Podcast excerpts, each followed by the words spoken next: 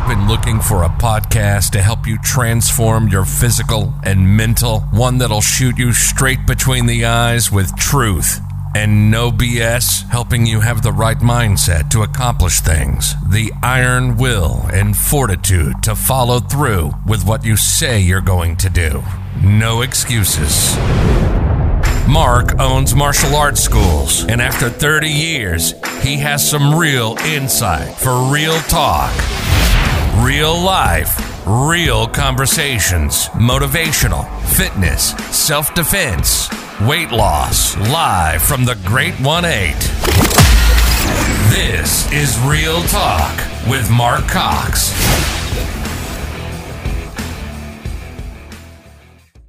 We're live then. Here we are. Mm-hmm. That's right. Here we are. Actually, that light looks a little bit better now. Good. Now your your face, you only half your face is white. if while we wait for people to come on, they'll all laugh about this. This is like an everyday thing for me and Jay. We get to talk each other, see each other. We saw each other for nine hours on Saturday. And so uh, it, those guys that uh, follow me, out, you guys that are out there in uh, Georgia and stuff that'll be watching today, you guys get to uh, meet him. I talk about him all the time. So uh, this is Jason Flame. He's got our uh, karate and Krav Maga school out in Moorpark. He's got his own podcast, Master Motivation. It's his motivation things I do on Mondays. And uh, so, with no further ado, this is Jason Flames. Good to see you this morning, sir. Thank you for having me. I'm excited to be on the other side of the camera, mm-hmm. so to speak, today. Yeah, so I'm looking forward to that because usually, uh, you know, you you you're uh, you, talking about everybody else and and how everybody else is doing, and and uh, but before I get going, did you watch Blake's fight? I have not watched it. I know the result, but I didn't get to watch it yet.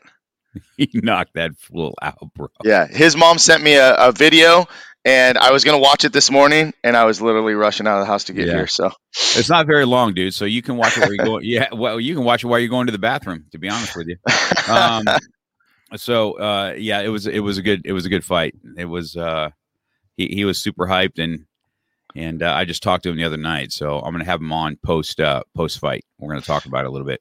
Yeah, he looked good. He looked lean. He came down, you know, a ton of weight. Super. I mean, looking super sharp. I was watching all his training videos, so yeah, you know, yeah, it was good. Yeah, it was real good.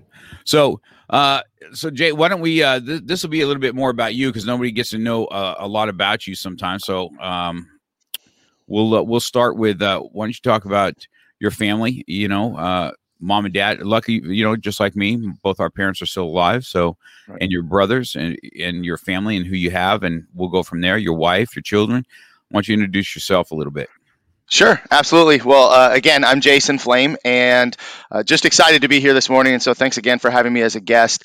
Um, I come from a, a family of, of five, um, although many of my uh, extended family also lived right here in California. I was born in Thousand Oaks at, at Los Robles Hospital. I'm, I'm, literally 15, 10 to 15 miles from where I was born. And uh, my mom and dad uh, still with us. Just moved to Utah. My dad was in construction my entire life. Uh, my mom was a stay-at-home mom, so she was always there for you know everything we did. She was actually the one that was responsible for getting me involved in martial arts. I have two younger brothers, uh, Justin, who is just four years younger, who went into construction as well. Um, he, you know, we all worked with my dad when we were younger, and he just uh, he took that on and continued. Um, and then my our youngest brother Jacob, who's seven years younger than me, also owns a martial arts school in Newbury Park where we grew up. So um, they're both doing real well. They they have kids of their own. They're married, and super proud of them. My wife, we met in '93. Um, about a year after I graduated high school. Um, interesting story how we met, but I'll save that for another time, or maybe you'll ask me more about it. But um, we we met in high school. She was still a senior in high school at Agoura, and uh, we started dating in '93. She actually started training in martial arts that very same year, and we have two children, 19 and 17, or excuse me, 16. Mason thinks he's 17. Uh, Jackie's right outside, right here watching. And uh, so, uh, yeah, Maddie's Maddie's 19 and just graduated high school, uh, in going into her second year at, at Moorpark College. My son Mason's a junior in high school. absolutely loves uh, wrestling, and he played football and baseball, and I enjoyed time coaching him in those sports. Um, got a couple couple dogs, Brittany and Buster. Brittany is the little one, and she beats up on the big bulldog. And yeah, so that's a that's a little bit about me. I grew up in Newbury Park, uh, lived there, you know, most of my um, childhood, all the way up until I was probably right after high school. I moved out here to Moorpark and opened up our karate school. And I'll let you ask some more questions so I don't take up too much just blabbing on. Yeah, no, I think that's good. I think that you know you do a lot of hosting yourself, so nobody gets to to know really uh, about you and your you know. And I have a I have a more uh, you know I, I got a relationship with you for for many many years. I mean, we're looking at probably twenty plus years at this point now. I mean, how old are you now? I, I think it's like 30 years. I'm, I- I'll be keep- 47. no, I, I see 20 all the time because that's what sounds that's what sounds a lot, Right. but Right. it's not. It's like probably like 30 because I'm uh, you know I'm old as dirt. So Well, I think I think I was uh, almost 19 when I came to work for you and started training with you. Mm. Um, we met. Well, my my earliest recollection from you, I probably have told you this before. My earliest recollection of you was at the martial arts ballet. Um, our instructor, Mr. Chikawa, uh, put this event on, and it was a huge performance. And I just remember uh, this big green belt just trashing everybody, p- picking people up and throwing people, and loud. And I'm like, dude, this guy's crazy. But it was like, it was cool. I was, I was probably like 10, 10 11, something like that Yeah. back then when I first, Yeah. first met you. Yeah, green belt. So yeah, because I started. You you got to start martial arts, I think, in, in, as a child, more and more in your, uh, I guess, preteen years. I think, right?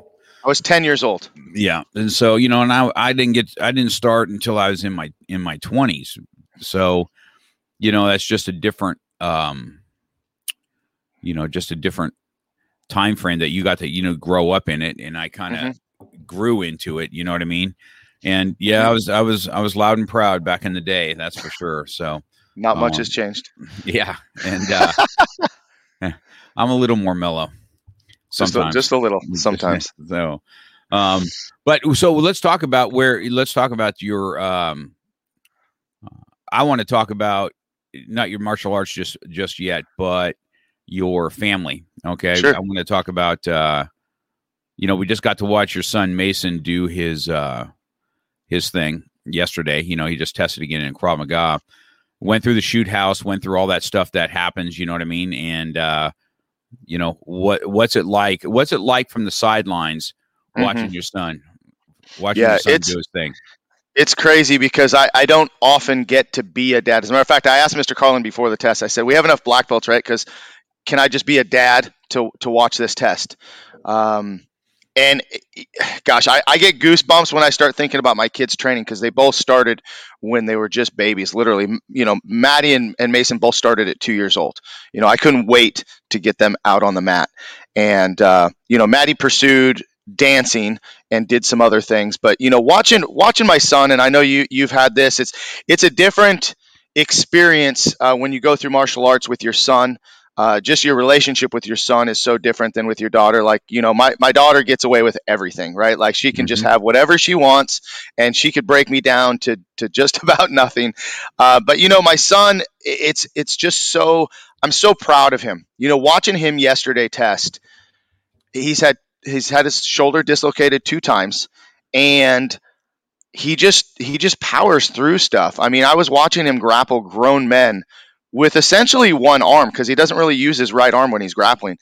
And he was tapping people out. I was just I was blown away. I was shocked by that. Um, but even more than that, you know, his his skill is one thing, but just his he's he was never a competitive kid. You know, when he played baseball and and soccer, I would always be a little bit frustrated like dude come on like be be more aggressive. He just wanted to have fun. That's always been mason's thing. He's always he just wants to have fun. And so um, getting the aggressive side to come out in him was was kind of new. And i think actually it was football that really brought out the aggressive side and then wrestling um, has just become his he, he just really really loves wrestling, but his work ethic is unbelievable. I look at him every time and go, I, I was nowhere near that caliber of an athlete. I, I didn't have that same and and let me tell you, my dad was probably the hardest worker. You know my dad.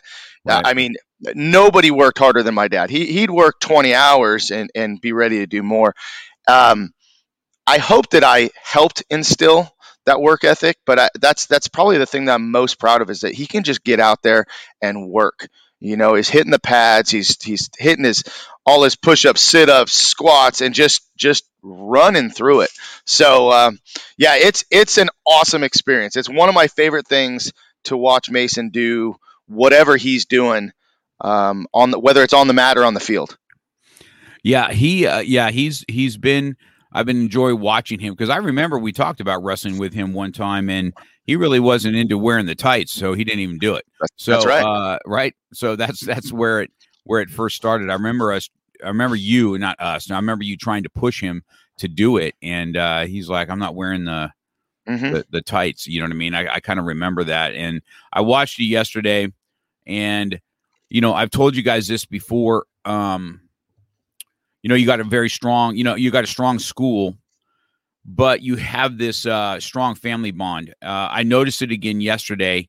You know, I don't, uh, you know, I, you know, I'm pretty observant of what happens, but your, so your wife is there all, you know, whether you're testing or your, or your kids or, or students, she's there and she's snapping pictures. Uh, part of that, you know, Jackie's part of that, doing that. And then you're there cheering, being the cheerleader for Jason, er, for Jason. Well, that's that's she's there. She's there for that too, especially yep. when we're beating on your ass. But uh, you know, being that cheerleader for Mason, and then you know you see your daughter show up. Yeah, you know what I mean. So I've noticed that I've noticed that you have you've grown a quite a strong family bond there within your home. You know, um, and I've always been I've always admired it. To be honest with you, that uh, you have this closeness with uh, your your family the way it is, and they all you guys come together and you support each other and uh, you're there with each other. Mm-hmm. And so I just uh, I just wanted to put that out there that we have some other school owners that are are watching, I'm sure, and it is martial arts business is a hard business because we work when everybody's coming home and having dinner and then they're going to go in for a workout you know what i mean? Like we get a workout at 10 uh, or you know early morning or 10 o'clock and they're coming in for their workout after work you know what i mean? So we don't have those family dinners where we're sitting down at a table and stuff like that especially in the beginning when we first opened up our school and you had to have this cohesive unit that worked well together and you just i don't know you just you did that and it was it's always uh, admirable to to i've always admired watching from afar uh, that because i do watch that and you know I love Maddie just like you do. She's almost like a little daughter to me. Matter of fact, last time she came, she's calling me and she's like, Mr. Cox, you want some coffee? And she brings yeah. me uh, you know, she brings me coffee. It's just uh, a testament to both you and Jackie's your your leadership in your homes, and you know, just growing some great kids, man. And Mason was a beast, so I did enjoy. I just want to talk about that a little bit because, you know, you you've also coached some baseball, mm-hmm. right? What we used to, what we used to as a school, like we were always in competition with right soccer, baseball, whatever you just embraced it also and said, well, I might as well coach it. You right. I mean? Right. And which proved once again, right, that martial arts is part of your life, part of a kid's life. It should be a long term part of life because most sports, they have an end date, right? Mm-hmm. Uh, they have a season. And right. martial arts don't have a season. Right. But the martial arts should be able to bring out the better athlete as far as respect goes and and and work ethic goes. And probably back then um, is when you saw, you know, because of the martial arts, you see them step up. I'm just a mm-hmm. firm believer that the base in martial arts, the self discipline that comes with it. I just talked about this, I think, again on the mat the other day about discipline and self discipline, you know, and right. motivation and discipline are two different worlds, you know. Uh, we're motivated to do stuff every morning we wake up. But, you know, by noon it's gone, and discipline has to step in. So, yeah. I just think that that it shows it, it shows just a really good character on yourself. That two things. First of all, you can be a dad that does coaching and teaching, and the second thing is your kids can still play after school sports and mm-hmm. do martial arts. Right. Well, you know, so so here's the deal. I, I, back in the day when I first opened my school, and I, I remember even before opening a school and being an instructor at different schools, I remember actually being irritated by other sports. I was always irritated by the other activities because they got in the way of martial mm-hmm. arts. It is how I looked at it, and you know, it, everything changes. Everything changes when you have kids. To all those people that told me when I was a young teenage instructor that you'll see when you have kids, you were right. You 100% right because I did not understand um, just that whole other side of it. And so I was against other sports. I, I, would tell my kids all the time, not not my kids, but my students. I would tell them, "Oh, you can miss that baseball game. You can miss this. Like, why why why do you have to miss karate?" And, and then when when our kids started getting involved in sports, you know, of course, I wanted to be there and I wanted to be involved. I wanted, eh, well, I have a hard time sitting on the sidelines as it is. So I wanted to get out there, and so I really started to embrace how we teach martial arts, like you said, and and bringing it out on the field. There were so many times that I would literally start a baseball practice and I'm talking with like four and five year olds, I would start them on the first base line. They would have to come to attention. We'd have some kind of um, discussion or mat chat, and then we'd get going into into our warm ups. And most of the warm ups that I did weren't necessarily baseball drills or skills. They were just things that I knew that would help their coordination, it would help their balance, it would help their speed. And so yeah. I, I started watching how things went along. And it was then, you know, when our kids were doing sports, soccer, baseball, then football, that I said, you know, man, our martial arts really makes these athletes just so much more focused, have so much more discipline. They're respectful. You know, I, I would insist that every player, I didn't care if they were four years old, they went and shook hands with every coach after practice. That was just a thing they had to uh-huh. do because we, we raise our hand and bow to black belts. It, it, it was, I wanted to instill that same thing. And I had a lot of compliments from parents. They're like, you know, well, what, what do you do? And I said, well, I, you know, I, I've been teaching martial arts for, you know, quite a while. And they said, I, I love it. I love your approach. And that was when I realized that the way we teach can really impact people in every aspect of their life, not just on the mat, not just kicking, punching, blocking. I mean, I kind of always knew that, but I never really saw it until I saw my kids playing sports. So now I'm a huge advocate. You know, I'm I'm all about trying to get our, our black belts to to be wrestling in high school, to be doing football and sports because these kids need they need the outlets, they need the social interaction, they need, you know, some goals like you know, who knows? The more opportunities you have, you play football, you wrestle, whatever, you may have more opportunities when you move on to college. But I really encourage them to play sports and that they can do both. That's the thing is they don't have to pick and choose. They don't have to choose karate or soccer. You can do both. And check it out. My mom is watching from Utah. What's up, mom? Yeah. Love you. Yeah, there she is. Jose is on it too. Patrick's Hey, Jose. Hey. Um the yeah, I think that you know, watching, I I think that that's a such a lead into to what we do outside the mat. Uh, that punching and kicking is so little of what we do uh, to develop uh, a winner's mindset. And so, you know, I've, I've watched you do that, uh, take it on. You know, you know who else did that? Believe it or not, I got to give him props for that. Is Frankie McConnell? He went and coached his kids too. Mm-hmm. His kids, mm-hmm. his kids played soccer and all that kind of stuff too. Um, and so, and you know, Mikey, my most of my kids didn't play sports. Michael played some baseball, you know, and I told you my stories on the baseball field. Just the the the disrespect of parents was just un, uncanny in my it was super hard for me because I'm like that stuff just does not uh, does not fly inside my school. Right. And uh, I would just lose it. You know, it's like, this is just ridiculous. Well, uh, let, let me share this story really quick because I, I can also attest to that. And uh, remember Dan Povitz? Yeah, I remember Dan. Okay, so uh, if he's watching or you watch this later, uh, he'll remember this because I, when I was coaching an All Star game, you know, don't let, let's not forget that I'm a very competitive person. I hate losing. There's nothing that I can't stand more than losing. You know, I I always play to win, right?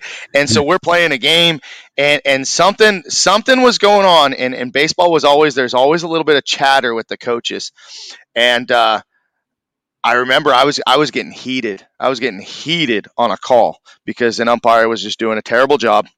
Probably wasn't really my place to step up and tell him he wasn't doing his job, but of course I did anyway. And I remember hearing a voice from across the field. Hey, Master Flame, you should probably calm down and step back in the, the dugout. And I went, oh God. I'm like, Who, who's calling me out, right? And and it was it, it was Dan. So uh, at the time, it was super super embarrassing you know, because here I am, uh, a martial arts instructor that's supposed to have discipline, but I'm the one getting heated and going nuts because I'm so in the moment of winning this game. So, yeah, it happens. It happens. And uh, I think that I, I, I, was always told that I was a very passionate coach. Um, I, you know, I, I always wanted the best for my players and for my team. And so that part of the game, man, that really does come out. That that that side uh, it's very easy. It happens very quick, even even at the five year old divisions. But um, anyway, just yeah. a, a funny yeah. but not so funny story. You know, I think you shared that with me. I, I, I you know, I see, I run into Dan uh, every once in a while. Um, I, you know, I'll, I'll, bring up that story when I see him because he's over here. I see his wife quite often too. Um, yeah. but yeah, he was a yeah, he was a huge baseball. Uh, mm-hmm. but I guess he he put you in check, huh? yep, he did. He absolutely did. it's funny how that happens, right? We don't really realize how many people are watching us when we're in the we're in the moments. You know, I you've heard plenty of stories on my side too that I'm just like, oh man, I should have not done that. You know what I mean? And right. then we, you know, which which can lead into so we talk about your coaching and your your family and you know you got to you know your strong unit that you have and uh so in that i guess that pushes you out to your community you know um you know, I ran for office here. Just uh, you know, I've been on the on the you know the board here, the neighborhood board here. You know, uh, you know that's an experience. The chamber and everything else, and this is what you're involved in.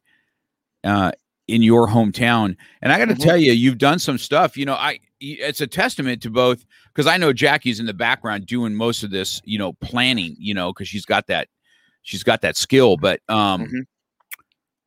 but having you guys, you know that I have tried to mimic some of the stuff that you you guys have done in Moorpark, uh, especially the tree lighting, hmm. and um, you know, because you know, I I kind of like Christmas. Just a little bit. Yeah, because my tree's How, already my tree's already is, up.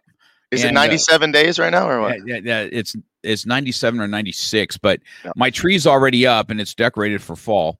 Um, and then we'll uh, right after Halloween we'll have it ready for Christmas. But uh, the you know, so when I tried to do this because we got this great train center, uh, this metro train center, yep. there's a big thing of land right there. There's no reason it can't look nice and put up a, a, a tree and have this tree lighting. I'm telling you that I've tried it for two years and to to no avail. I can't mm-hmm. get so to see what you've done in your small town, being able to do that has been, you know, has been awesome. By the way, so there's no way I can tell you from my my experience in in being part of the Chamber of Commerce and doing. I, I've been on the Chatsworth Neighborhood Council now for to what three terms. You know what I mean? And the political side of it when you got to work with LA is just a nightmare. You know what I mean? Uh, they just don't really they you you really realize how important local local politics are in in in the short run, right? And and to make your community, you know, be able to have to to have something. Yeah. And so I've I've watched you guys do this. I've tried to mimic this thing and I have I have just been up against road stop after road stop being able to do it. You know, I've asked you questions about it, and you know, so what's it? I mean, one of the main things you guys do that is the Christmas thing, where you Mhm. guys kind of have Highland. Now, Moorpark is kind of an old old town. You know, it's kind of like a. It's even smaller than Simi, right? Uh, Oh, yeah. Where it's got this old town feel. You got this one old town part of town Right. uh, that kind of looks, you know, uh, rustic and Uh-huh. and stuff like that, right? So, you know, what's that like for you now, serving on on communities? What's what? First of all, why did you do it? Mhm. And um, what's what's what's your benefit out of it? What have you? What did you start to do? But what what has it benefited you? You understand what I'm trying to ask there? Yeah, yeah, for sure. Well, you, you know, it all goes back to this, and um, I tell this story a lot around Thanksgiving time because um, one of the first things that we ever did as far as a community service was we did a kickathon and we raised money so that we could purchase food so we could put together food baskets to donate to our food pantry right?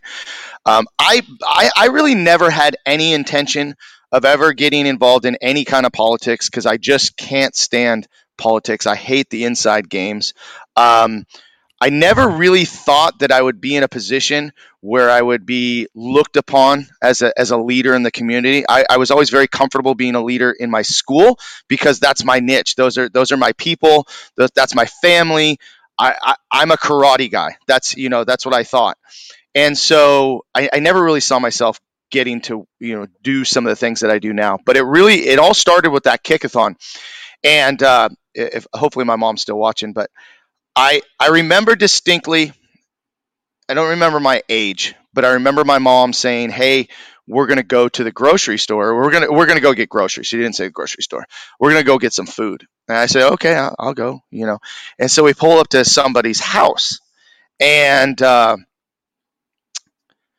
we pull up to this house, and I'm like, "Mom, I thought we were going to get food." And she said, "We are. Just come on." And so we go to the, we go to the door, knock on the door. Um, this lady, I still remember her name was Bernadette. Uh, my, we walk in. My, she invites us in the house, and we walk into her house, and then we go into her garage, and her garage is full with food. You know, canned food, uh, the old block cheese, powdered milk, that kind of thing. And so, uh, you know, we kind of picked out what we needed and grabbed our stuff and and went home. And and I back then I don't really remember how I felt or what I thought or or anything like that. I, I really I really even as a kid when we were poor, broke, whatever, didn't have a lot.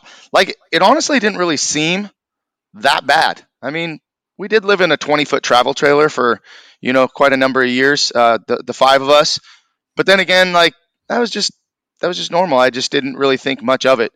So getting that food that time always comes back in my mind you know and and i i told myself as a, later as a teenager and there were there were a lot of other times that i remember you know struggles and you know things were not easy when i moved out. My parents moved to oregon and i decided i was going to stay in california. I'd just met this this girl. We just started dating. I didn't want to leave. That that was jackie.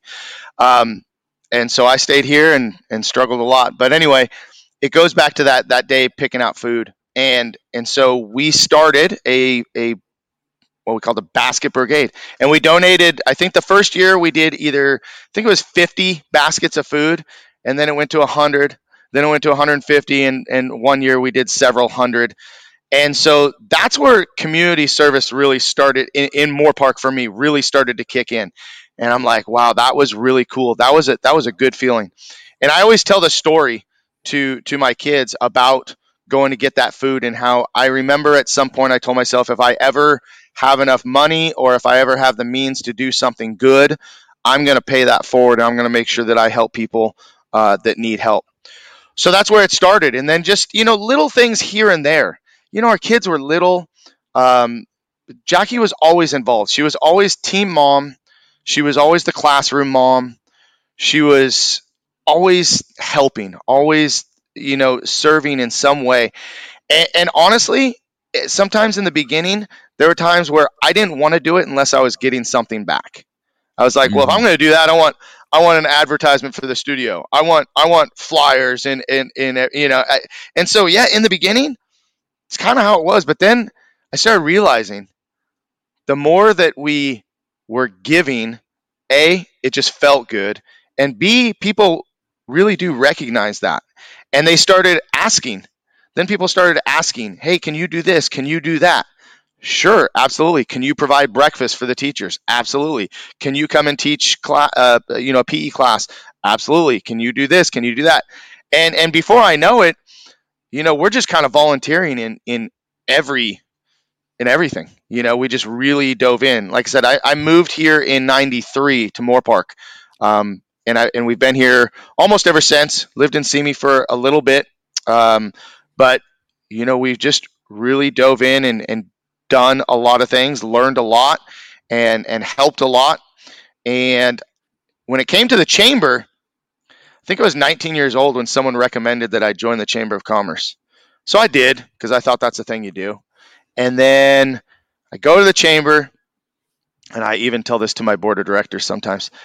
I say, eh, you know, I, I, I would show up, and it just just didn't feel right. Just didn't feel good. I didn't feel welcome because I was I was 19. Everybody else is like, you know, Old. whatever. Well, I, I mean, I don't want to say old because I'm almost that age now, but but it, it, it wasn't comfortable. It, it, I didn't I didn't feel like I fit in, so so I bailed, and then I, I just I quit going to the chamber, didn't participate, and then I started seeing things, and I didn't really like what I was seeing. I started hearing things, didn't really like what I was hearing, and I could have either just sat back and and bitched and moaned that like I don't like this or it's not going well, and I said, you know what, you know the old saying, if you can't beat them, join them.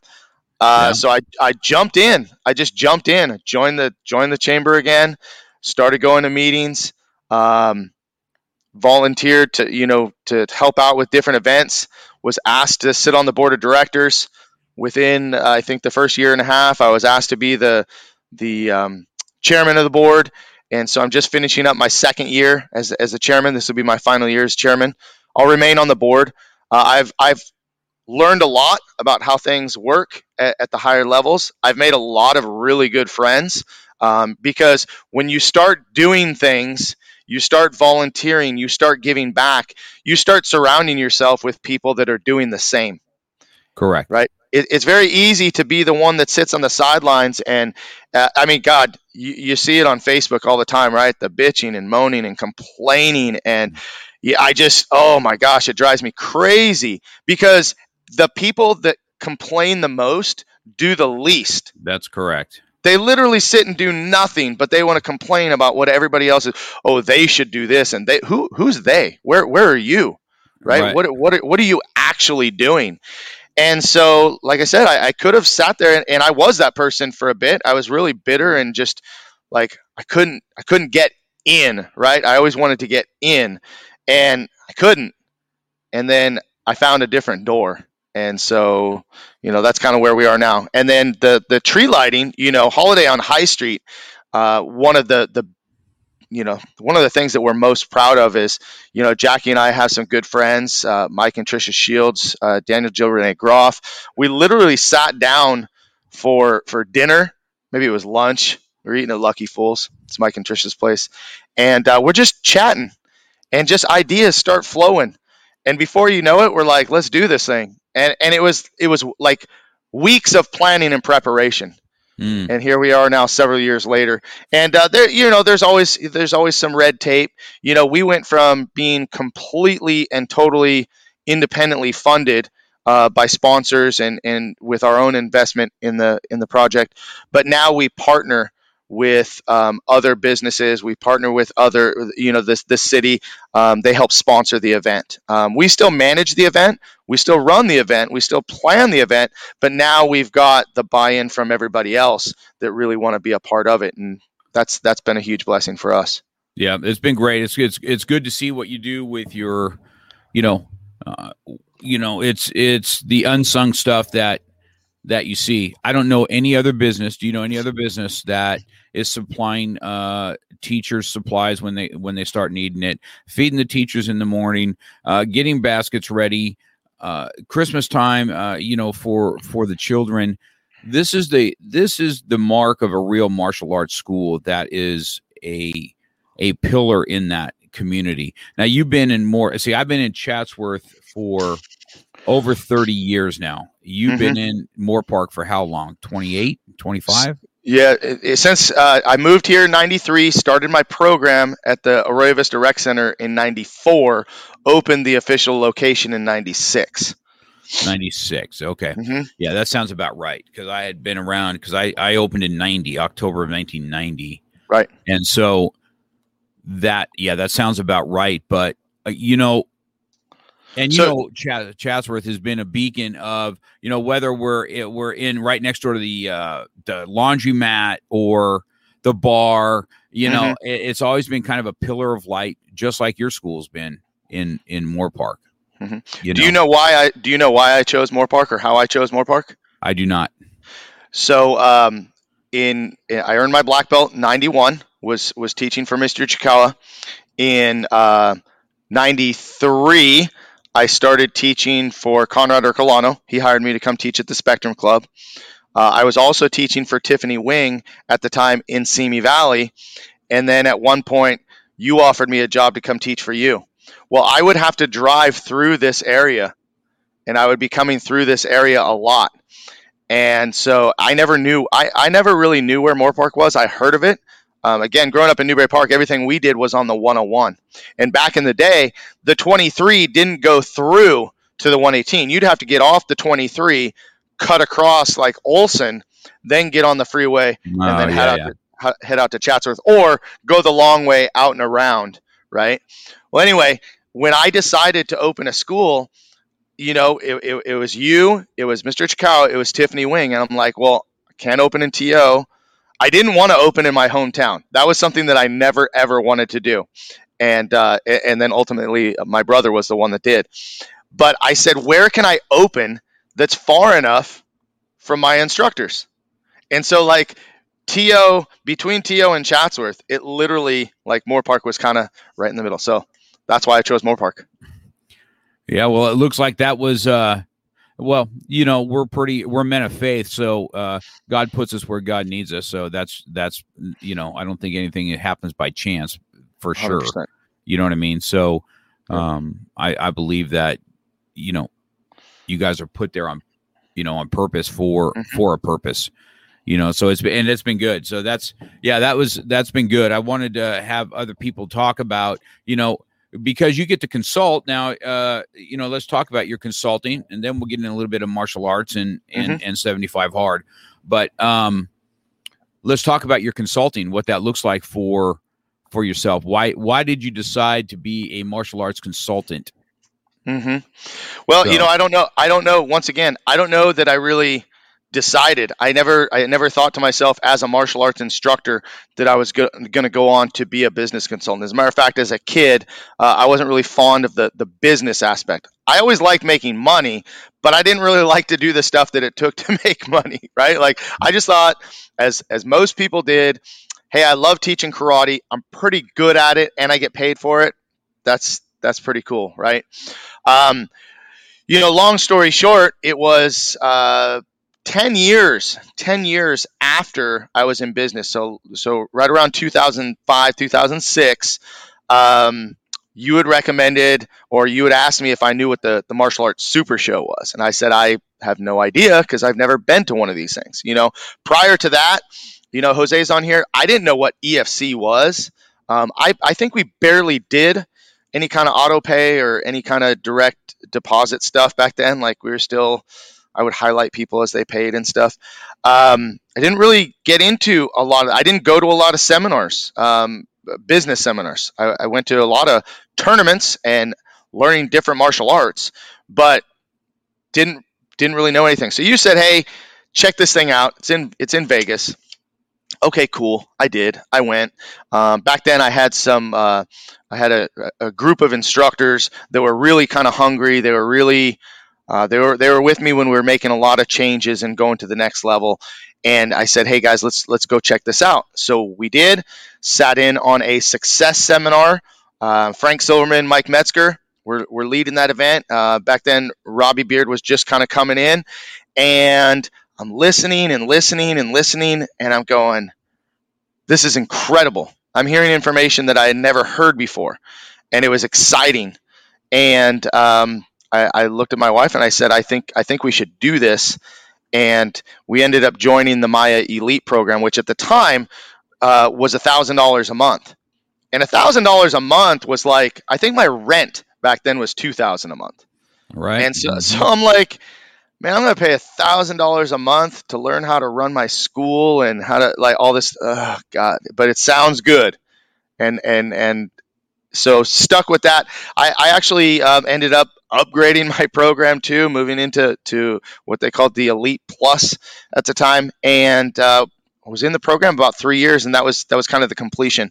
And Mike Metzger and I developed a, a really good relationship. He and I were pretty close to the same age, uh, had a lot of the same interests. Uh, we were both pro wrestling fans. We talk about that. We both like to train a lot, and something clicked. They they saw something in me, and they said, "How would you like to come on board as a consultant for MAIA?" And I was just like, "I don't know if I'm ready."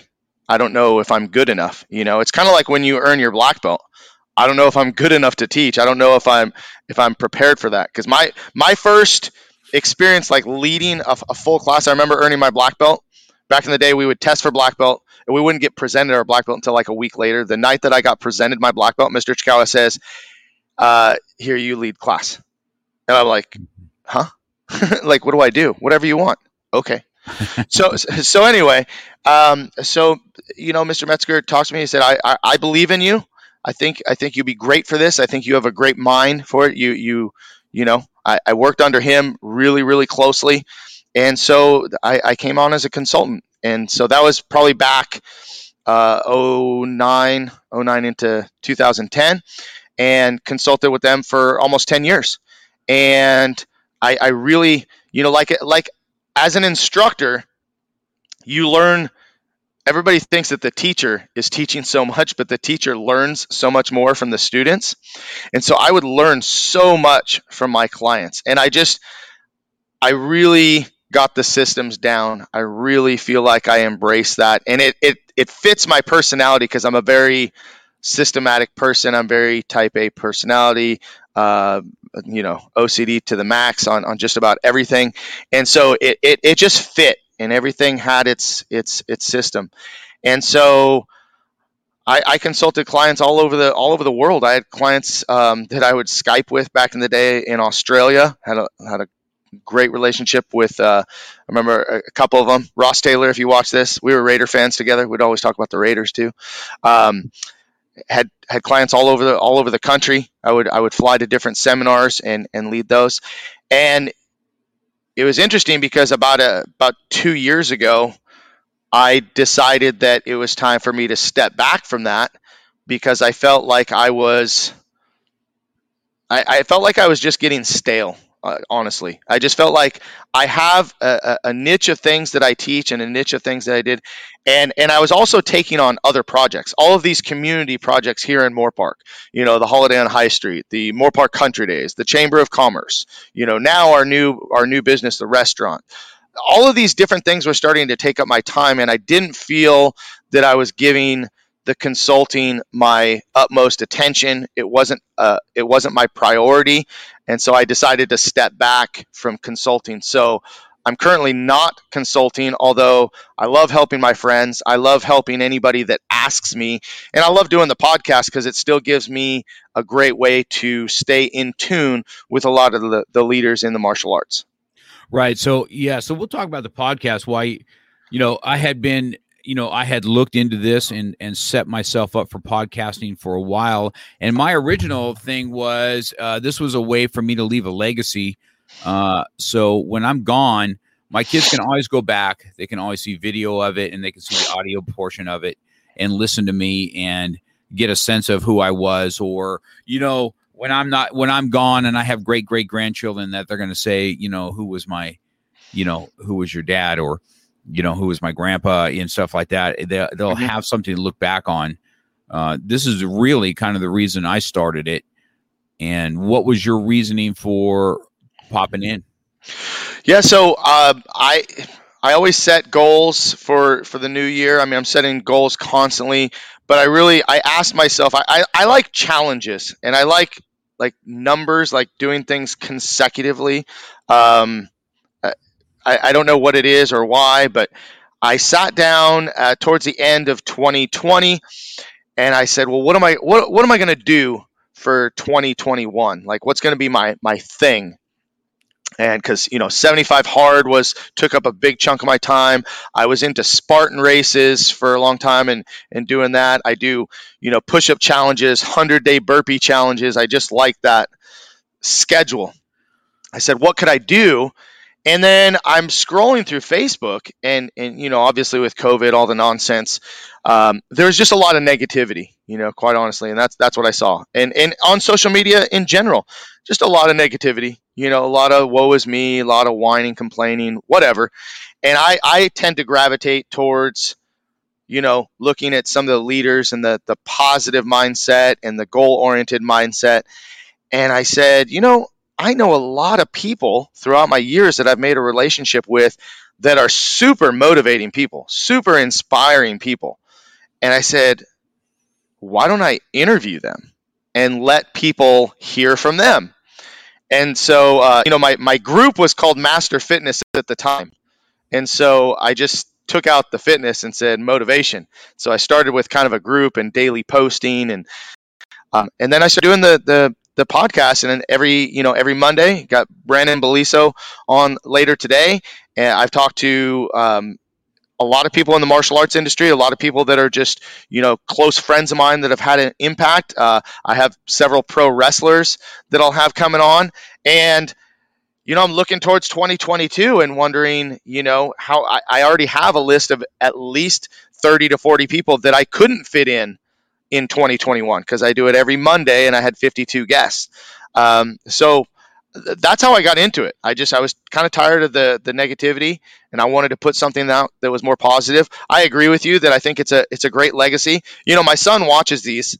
Uh, I never really ask him to, or or I mean, I asked if he did, right? Because he'd tell me I, I watch this one or I watch that one. Uh, he really liked watching yours with John.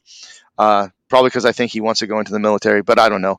Um, and he's just he's listening and you know he, he'll tell me little things out of each interview oh, i didn't know this about this person or or he'll he'll say I, wow i didn't know you know that person that's really cool so mm-hmm. yeah i think it'll be a good legacy later for his his kids and his kids kids uh, also for my students i think it does show uh, even though the podcast for me is all about my guest and all about the person i'm interviewing I think that there's you know little pieces of me that people learn about along the way as as well. I, I try not to get too much into my story, so that's why I'm excited to you know actually get yeah. interviewed this time. Yeah. Well, it's good. Yeah, I know. Yeah, I know how that how that goes. How to how to how to uh, you know make sure that uh, you know to to learn about. You know, I I, I'm always amazed at what I find out and where it can take a turn mm-hmm. in the because I don't really prep real much for this. I, I kind of hand write some stuff down that I want to look at and I want to come, but very rarely does it go that route. Something swings in in there and it goes mm-hmm. off on a tangent. You know what I mean? So, um, you know, and so let's let's talk about your martial arts now. Um, your, you know, we both have a same instructor, Mr. Chikau. So we're mm-hmm. in our in American Tong Do mm-hmm. uh, which is the Chuck Norris system, is where we started. Right. Were you at when we did the big uh, what do we call those conferences when Dave Myers was there and we were supposed yes. to were you there at that at yes. that conference? Yep. I was I was there. Um, I, I, I think that I hit all of the uh, the conventions, right? The ATSDA convention. Uh, Dave Meyer, we had Tadashi Yamashita. Um, we, have had, you know, high level people. We had Farbors come. We had uh, Benny Urquidez come. Uh, we almost had John Hackleman one year. Uh, we'll get him another time. Um, yeah, we've we've had some great people, you know, and and that was where it kind of spawned a lot of my interest in other arts um, in other avenues. But you know, the person the person that probably brought me out of Tong Soo Do first was Brian Nan. Brian uh-huh. Nan was he was my private instructor from the time I was a red belt to black belt, and, and, back in those days he was he was dipping his his toes in in just about everything else, and uh, it was when jujitsu and and not Brazilian jiu-jitsu, but just you know the Japanese yeah, version. George, yeah, he yeah he took from George Kirby. Yep. And uh, it was yeah we did that we did some of that stuff together it, it was Yeah. fun man watching uh and yeah he yeah he always did he, when I, I know you're having him come on here soon. Hmm so brian nam when he was a young dude who did this you ask him about this story. He lived above he lived in he had his own room above the house okay? Hmm and he used to uh, you know all his martial arts weapons you know how brian was back in the day but he would dig a hole. And he would jump in the hole and jump out of the hole. This is how he built his legs. Hmm spike the jump kick. And then when he can do it easily, he build he dig the hole deeper Right. until he can hit and, and then jump out of it. So he just did some old school stuff. So yeah, he, you couldn't have picked a better guy. That's that's that doesn't shock me at, at all because he was always he was definitely unique in in the way that he trained me uh, for certain things. But uh, you know, another side note about Brian Nan too is you talk about when I first opened my school. Um, the name that I used when I first opened it, at one time it was Tong Sudo University, Yeah. and and Brian and I had gotten really close, and he was planning to open a school, and he said, "I want you to be the head instructor," and I was like, "Oh, that's like that's like a huge, that's a big like for someone to ask you to be their head instructor of their school." I was like, "Whoa, that's super awesome," and and and he's showing me brochures that he already made up, and it said nice and big, Tong Sudo University, and I said, "That's such a cool name," and then he ended up moving to Georgia and and doing his thing out there. And so in that time, when I decided to open my school, I I, I asked him if I could use that name. And he was like, "Yeah, go ahead." Now, since then, we've obviously changed the name because we've. Uh, I, I feel we still teach Tong Sudo and the lineage of Tong Sudo as far as as the traditional forms, which. Uh, we probably won't go off on that tangent of that topic, but uh, we still do do that. But you know, we've we've really um, brought in a lot more Krav Maga and blended uh, a lot of the jujitsu that I trained in before Hapkido. Um, I mean, XMA. We were American top team uh, school at, at one point. Um, I just felt that that name didn't fully represent what we what we taught, and to the general public, people would never have any idea a how to say it Right. because it was always it was always It was like like- tang Tang. do. yeah, I mean, even, even you know, experienced martial artists, people that I know, it. still still say Tang Sudo. I'm like, you're killing me. me every, Yeah. every time. But uh, but anyway, so so there, so here we are. Yeah. So, and that, you know, that brings in uh Krav. You know, I pushed you for a long time. I want you to do this. I think you should do this. You know, I've always felt this. The beauty of Mr. Chikao was allowing uh, us to kind of go off and bring something back. That was what he always said. I don't care what you go learn, bring it back, bring it back. You know what I Mhm. mean? And so I've always stuck with that. And you know, I wanted nothing to do with Krav Maga at all. I always thought it was a big hype and everything else until I went to a gun seminar and it was really eye opening for me. I was like, wow, that is. I've got a hundred black belts and they couldn't defend themselves against a gun on their best day because we did the stupidest shit ever with a knife and the one step Mhm. knife tech. I, I mean, when I look back on what we did, I'm like, what are we, what, what, what are we doing? You know what I mean? And I feel now, Jay, that uh, I don't know how you feel about this, but we we had to start all this stuff late, right? But I think that's why we have such better students than e- uh, than we ever were. The athleticism of your son, uh, the multiple stuff that they can do. It's because we saw a shortcoming in in this art and decided to expand.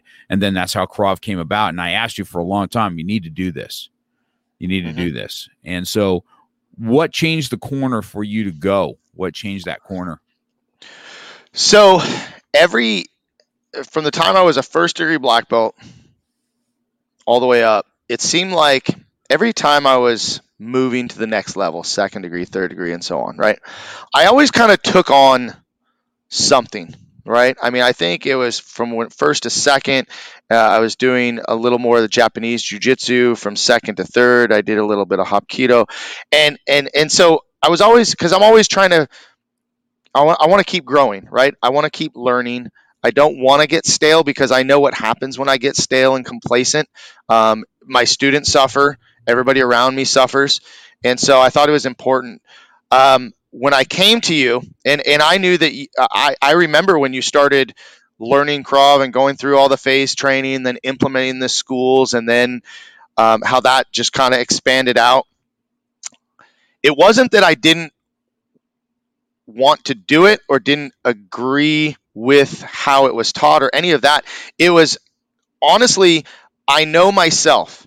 If I say I'm going to do it, then I got to do it all the way or it's just going to eat me up. Right. Mm-hmm. And I knew that I was not ready. It was the same thing with 75 hard. I don't want to start something that I'm just going to do half ass or I'm just I'm going to do it for a minute, you know. So what really turned the corner is I knew that I wanted to a learn better knife defense and gun defense. Those were the two areas, you know, that that I didn't feel I had any knowledge in. Zero. I mean, like we would literally do knife techniques doing this, you know, or we would grab and do, you know, a little wrist twist or something, which, you know, I, I for for certain levels and, and, and learning techniques, I guess that would be okay. But I started thinking that I wanted to just expand my skills and then I wanted to be able to give it to my students. And I remember distinctly, and I'll call it out before you do, but you know, uh, it, the gun, right? It was like I, I, I was not really not really a fan of, of doing gun defense. And I think I even said one time, you know, the, the, like Moorpark safe or More Moorpark, you know, there's no guns in More Moorpark or something like that. And I don't think I meant it in the way that it was probably taken.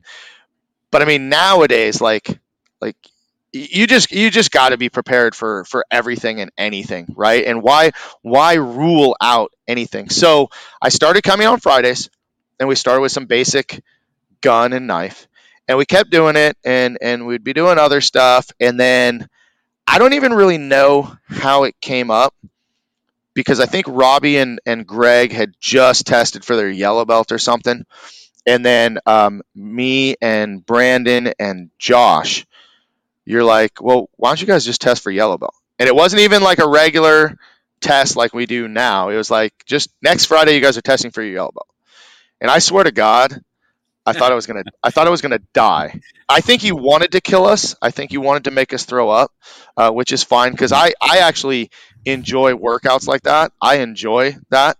Um, so so we tested for yellow belt, and I knew that once I knew that once I tested for my yellow belt, I was gonna go to black belt. I just like it was just that's what we're doing.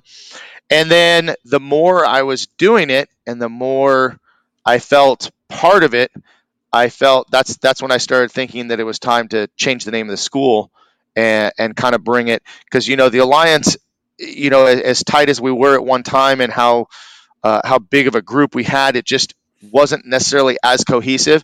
And I think the the biggest difference is that all the Krav guys trained together. None of the Tong Soo Do guys trained together. All the Tong Soo Do guys did was bicker about who was better, who had the bigger school, or who blah blah blah blah blah it wasn't it wasn't very cohesive to be honest with you. I didn't that that part I didn't enjoy. Although we are all brothers that just bickered at each other, right? But mm-hmm. Krav was different because we all trained together. And when you train together, there's a different relationship. Yes, I guess I was going to ask you that question. What you think that the downfall of us having that cohesive unit in Tong Soo Do over over Krav, and I, I think that's it. I mean, us getting together. Sometimes we didn't even train; we just sit and talk, and uh, right. um, mostly sit and, talk, and uh, have uh, yeah. I did, I was here last Friday too. No one showed up. I was like, what the heck? Uh.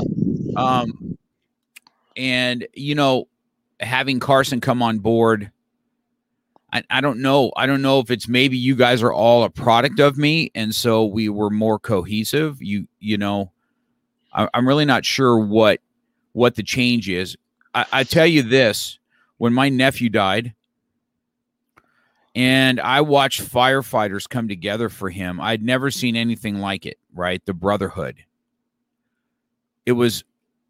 I so here's the thing: the when my when he was on life support, even do you know that they had men in in there's his firemen men would take his shift so he could continually get paid. Mm-hmm. They would work his shift so he would have a paycheck. Mm-hmm.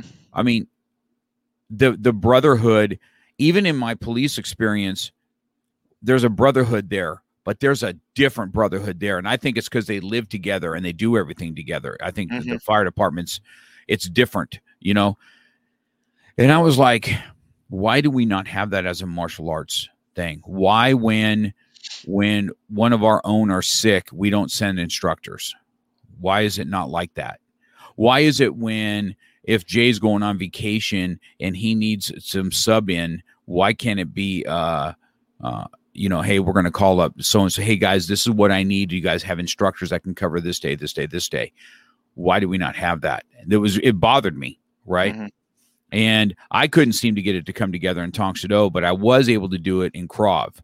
And well, so, if you remember, if you remember, I think the time that things were uh, I mean, listen, and there, there's a lot of great times and a lot of good stories, uh, great relationships that came out of it.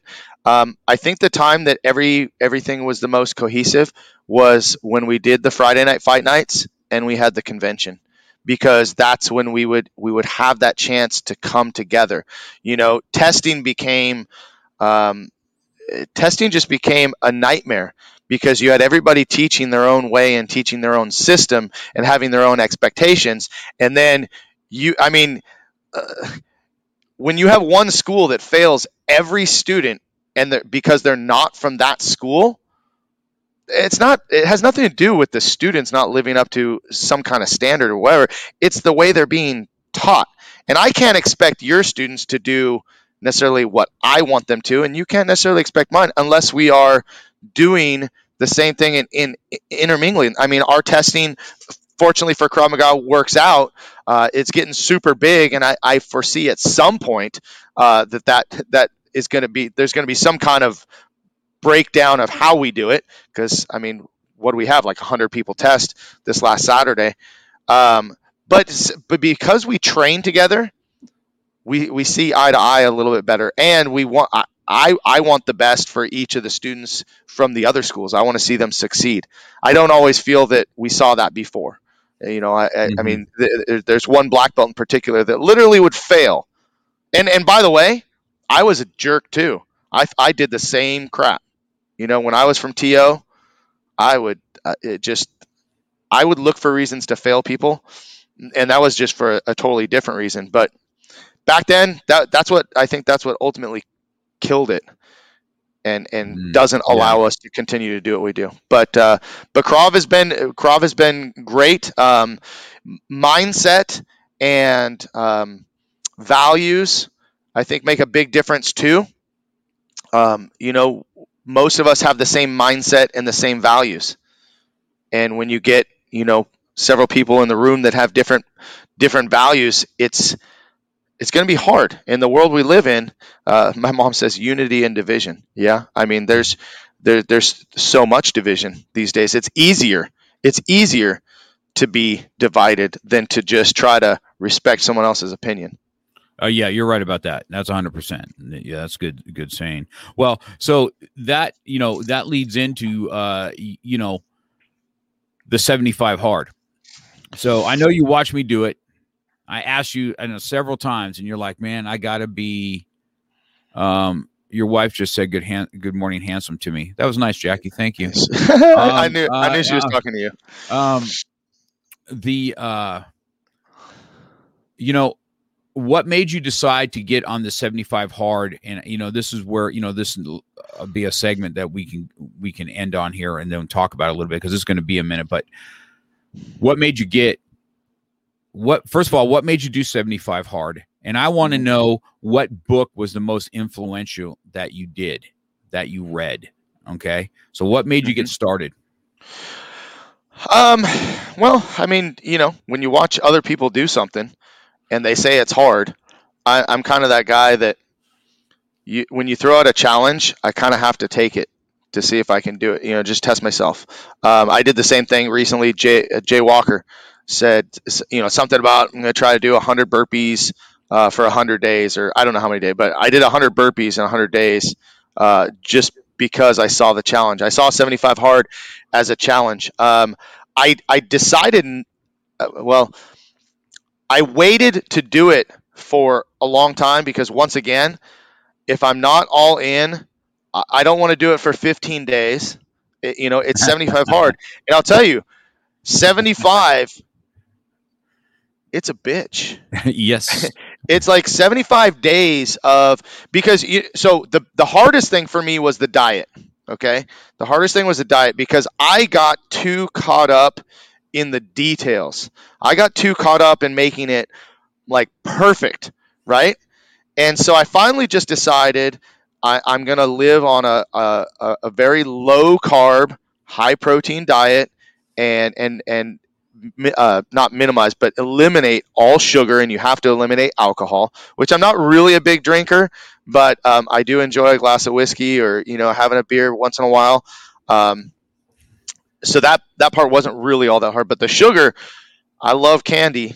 Um, and my wife, if you're still watching, thank you for putting those sugar filled pumpkins and candy corns out on the table because like how do you not walk by and like it sucks um, so but i got i got super caught up on on the diet that's really the the one thing that i was like ah, i don't know what i want to do like and and because like you know, do I do I want to be do I want to live a keto lifestyle? No, I, I don't. Uh, do I want to do this? Uh, you know, do I have to live by like a med- Mediterranean? No, like I got too caught up in that. So finally, that's what it was. It was it was a very low, if not zero carb, high protein, uh, uh, reasonable fats, but no sugar. Sugar was the the biggest one for me. So cut it all out, and um, everything else was actually. Um, I have not stopped reading, Jose, you're listening.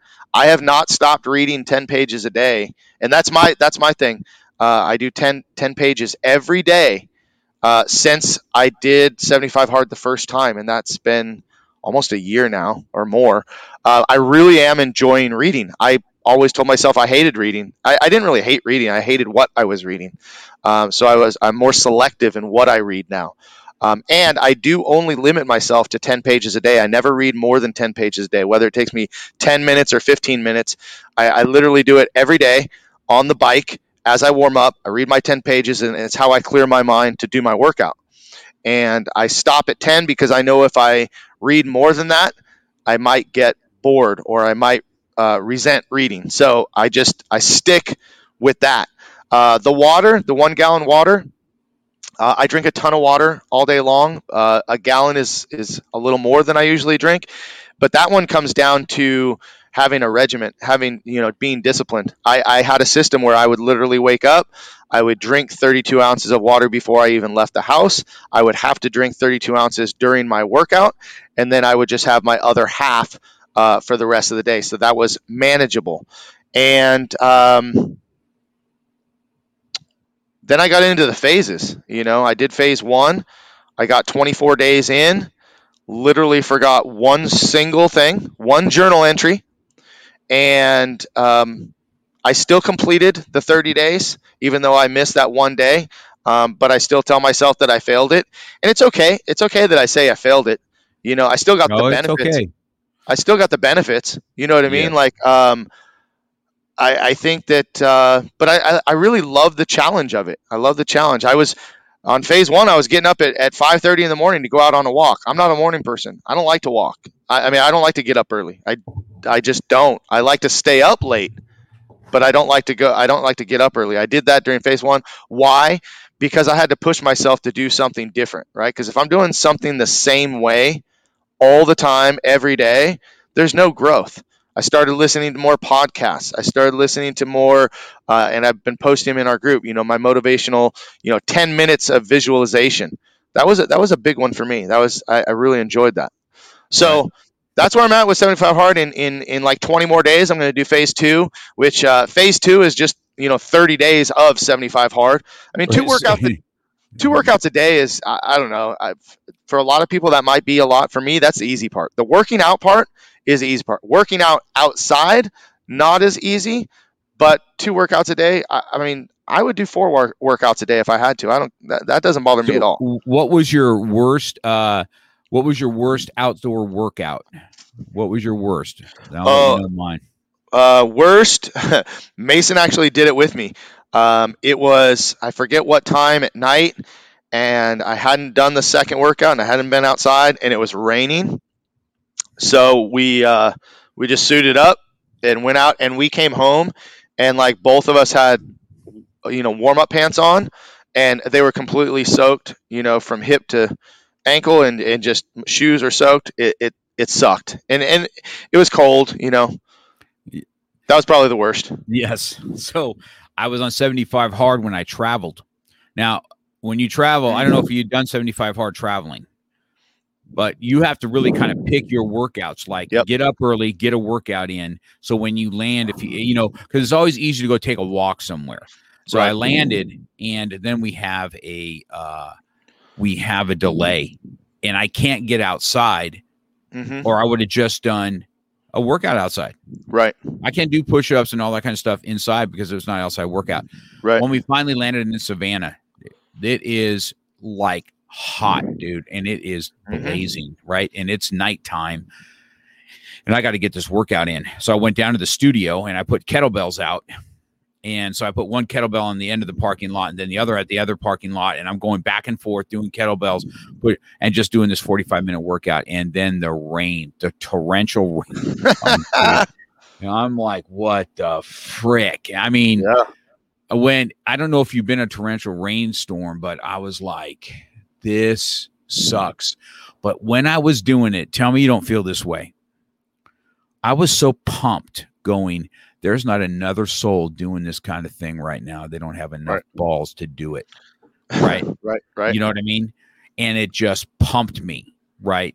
And it would made that workout as much as it sucked, as much as I loved it. Because I don't know about you, right? When you started, tell me when you started 75 hard, was everybody was super motivating for you, or how many did it with you? Uh um, you know, did it with you, and then they just they they fell off. You know, like man, I just Mhm. can't. You know, good luck. By day 50, right? You're on your own. Yeah. That's that's when you and I talk, right? We're like, ah, fucking day 50, bro. And uh nobody else cares, Right. right? Nobody else gives gives cares one thing about what you're doing at that point, and now it's Right. all about you. Have you have did you did you feel that in 75 hard? Absolutely. I um you know I started with a few people uh, when I did 75 hard. I I the first time I I wanted it to be like uh, you know I wanted to have this team and like kind of do it together and we can bounce off each other and and yeah and I, you know what's funny is and after I had a few people tell me that they didn't tell me I had a few people tell me after the fact that they they didn't want to tell me that they failed it like you know somewhere part of the way through because they thought that it would it would throw me off or whatever. They're like, yeah, like day day fifty, I was I was out, but I didn't say anything, and I was like, what the? Really? But then but then when I did phase one, the I think when I did phase one the first time, once again, you know, because whenever I do stuff, I tell everybody. I tell everybody because to me it's accountability. If I tell everybody, they they, they might ask me. Um, but when I did phase one the second time, I didn't tell anybody. I just started and did it. I think I may have posted one time when I was done, and and, that was it. Like that one was just truly only for me. Um, I do remember being on a plane ride too. By the way, uh, it wasn't on 75 hard though. I was doing a burpee challenge. I remember having to do so many burpees on a plane and people looking at me like I was crazy. But whatever. that's right it's it's uh that's that's the thing it was uh it was transformational for me i don't know about 75 hard being transformational for you what was the Mhm. most influential book that you read Uh, Goggins, it can't hurt me. That that book is I I could I could read that book again, um, and and I listened to him. And you know, some people ask me, they're like, "How do you how do you listen? He he just sounds angry." I don't know. I find something in him that's just so so unique. I mean, how first of all, how many people have ever done what he's done? You know, go, gone through all the different training in the different. Uh, uh, military organizations, right? I mean, he's he's been through them all, and he's run, you know, incredible lengths. You know, his pull-up challenge.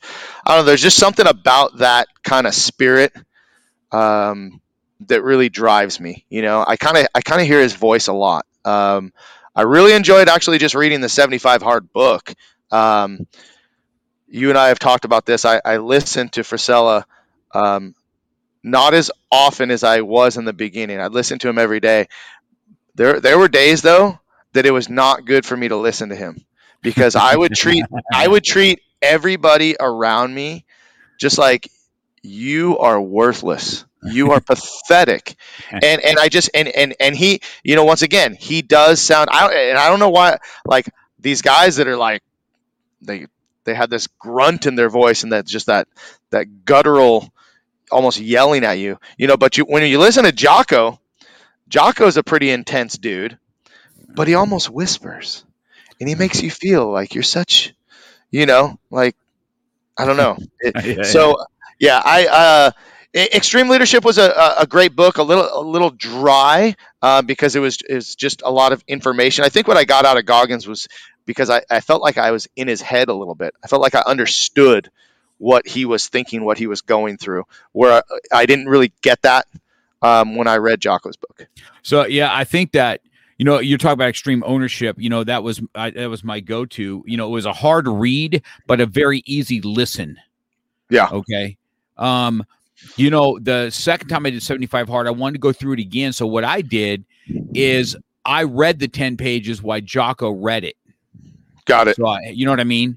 Yep. And um, you know, I think extreme ownership hit me hard because people just don't have it. It drives me crazy. Mhm. Just like the guy said that, hey, you know, we didn't want to t- tell you that in 50 days we quit. Why? Mhm. You didn't want to tell me to make me not stop, or you didn't want to tell me because you failed. Which Right. one is which one is it really? Come on. Right. Okay. You, you're you're putting off your like you didn't want to derail me because you derailed. Mhm. Your failure will never derail me. You know what I mean? I can tell you that. You know what I'm saying? And so I think that's what it was, and I, it was eye opening for me because I, you know, to be honest, I guess I'd have to look back on things and say, I have to take ownership on certain things. You know, I always bring it back to the uh, the debt collector, right? Um, we you, debt collector calls and and you, you scream and yell at him because you're irresponsible with your finances, right? It's his fault that you're calling Right. me. I dare you call me. And I guess I just teach that. I guess as a martial arts teacher, tell me you don't. It doesn't drive you crazy. Where just just say what you're going to say. Say just have some ownership. That hey, it's it's you know, hey, I'm not doing this. And I guess that's why you had ownership. You know, that's why you wouldn't do 75 hard and stuff because you told me straight up, I'm not ready, man. If I can't commit to it, I ain't doing it. You know what I Mhm. mean? It's it's. I just thought that that's just something that lacks. Uh, you know, for sure. So we've already at, at a minute, an hour fifteen, dude. We can do- we can do this for for a long time, but uh, Good. you know, I wanted to hit some uh, some other stuff with you. So I'm gonna have you end, Jay, what you think. Um, give us your your you know whether it's 75 hard or whether it was your consulting your two things. I want to know you the most pivotal part in your life. What what changed course for you? And how can it be applied to our students or people listening? Hmm. Pivotal point in my life.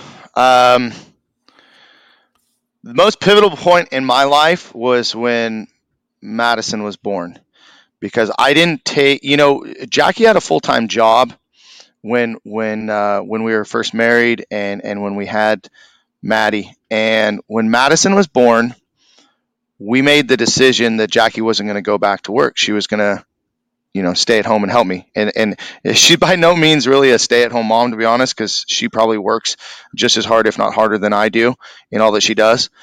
But um, when madison was born it changed my life because it was no longer about just me or you know just us because jackie and i could take care of ourselves.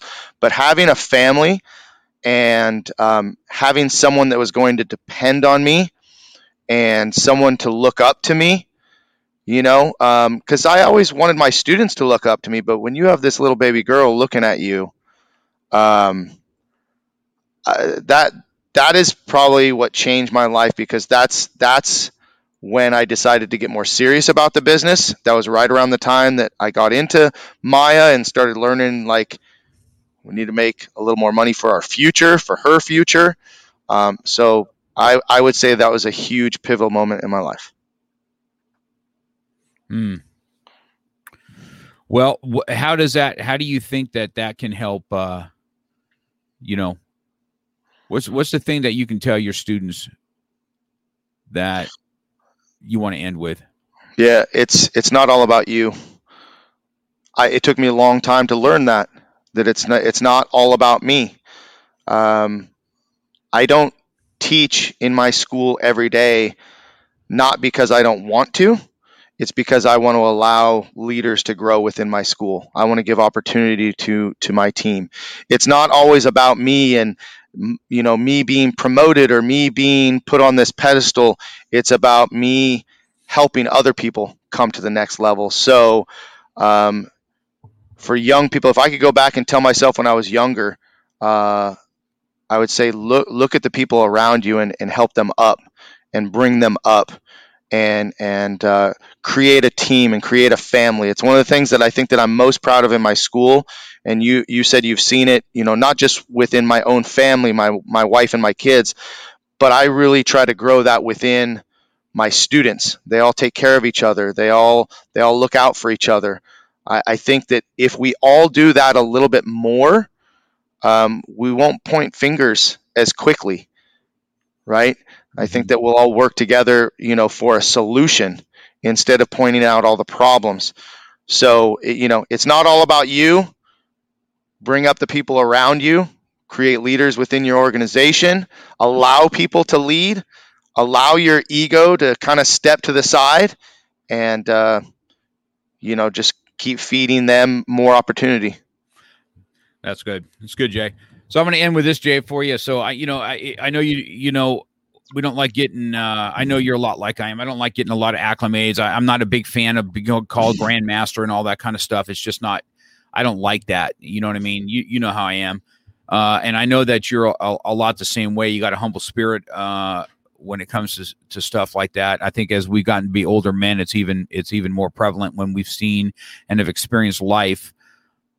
We just see that what we thought were problems back then aren't really what they are uh, you know what's what's important so with that being said i want to tell you just uh you know as your instructor and sometimes mentor and and and now peer and workout partner because that's really what happens in life you know your students become uh, peers and workout partners you know i might have a little more life experience than you do and and you'll learn from me but uh, it's been a give and take uh, as watching you uh, you know mature into the man that you are today that it's been a pleasure to be your instructor. It's been a pleasure to uh, watch you grow. I've learned from you just as much as you've learned from me.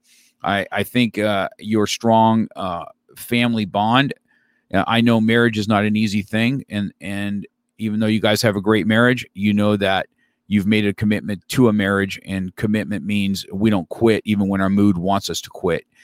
And so i believe that's how you you guys uh, keep pursuing and doing things. And i think that you know you've you've made something that your kids get to see. You know your your son gets to see what you know hey my dad was a good man. This is what he did. Is what he taught me. You know your daughter knows love from a daddy that is an unconditional love you know she's got a man that she gets to come to every time that she needs something and uh, so i just want to give that to you and appreciate uh, the time that i get to tell people about you a little bit because you're you know you're out there uh, doing your thing, and so I wanted to end with that. Uh, you know, I can keep on going, sir, but you know, people are probably bored of us talking now as it is.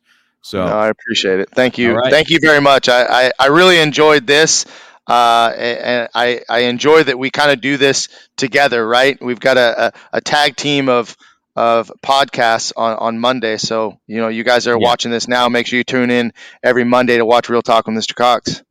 And so yours is at noon. Master Motivation. You got you got somebody on today here, just in, a, in an hour or so, correct? Yes, a couple yes, hours. I do. Yeah. Mm-hmm. So you know, I do mine at nine. You do yours at noon, and uh, you know, I in between I do a little one for the Master Motivation. Um, you know, I'll tell you the Master Motivation. Anybody's looking there we should probably should start putting these. Is it in Master Motivation? Is this live in Master Motivation, or is it only your podcast? This is not. Um, I actually don't do my podcast in there live, but I but I share it, and absolutely, uh-huh. you're welcome to share yours in there. And we've got a couple other people. Uh, it's been great having uh, not only you, but we have Dave Kovar that shares. We have uh, Sean Nelson, who who has been sharing. Kevin Kowalczyk, Jose Escobar has been sharing. So um, yeah, Yeah, it's, it's it's it's, been really yeah, good. it's been good. I'd like to see a little more interaction from our, our you know it's a master motivation. And listen, we get motivation. If you guys are listening, we get as much motivation from you as you do from us. You got to engage. You got you got to you you got to you got to engage, man. Okay, Yeah. you got to share things. You've got to you've got to share things. You got to say, hey, I, that relates to me, or hey, that doesn't relate to me. You know what I'm saying? You know, right and and So- sometimes sometimes i think the best motivation is being honest. Like i'm having a shitty day. I'm having a i'm, I'm having a real rough one. Like can someone give me a little you know a little kick in the butt you know? Yeah. So um, i would love it love to see that interaction in the group. So make sure you guys That's go and join it. All right, man. I'll All catch right. We'll see you on the telephone meeting in 45 minutes. i'll see you in a bit. All right. Thanks guys. See you Yeah. later You've been listening to Real Talk with Mark Cox. Real life, real topics, real conversation. We're passionate about motivation, fitness, self defense, weight loss, and coming at it from a real angle. We hope you've gotten some useful and practical information from this show. And we hope you had fun. We know we did. We'll be back soon. But in the meantime, hit us up on Instagram and Facebook at Mark Cox 100. Make sure to subscribe and review. And tell a friend or two about the show. For more, hit up the website at markcox.com. Till next time, keep it real.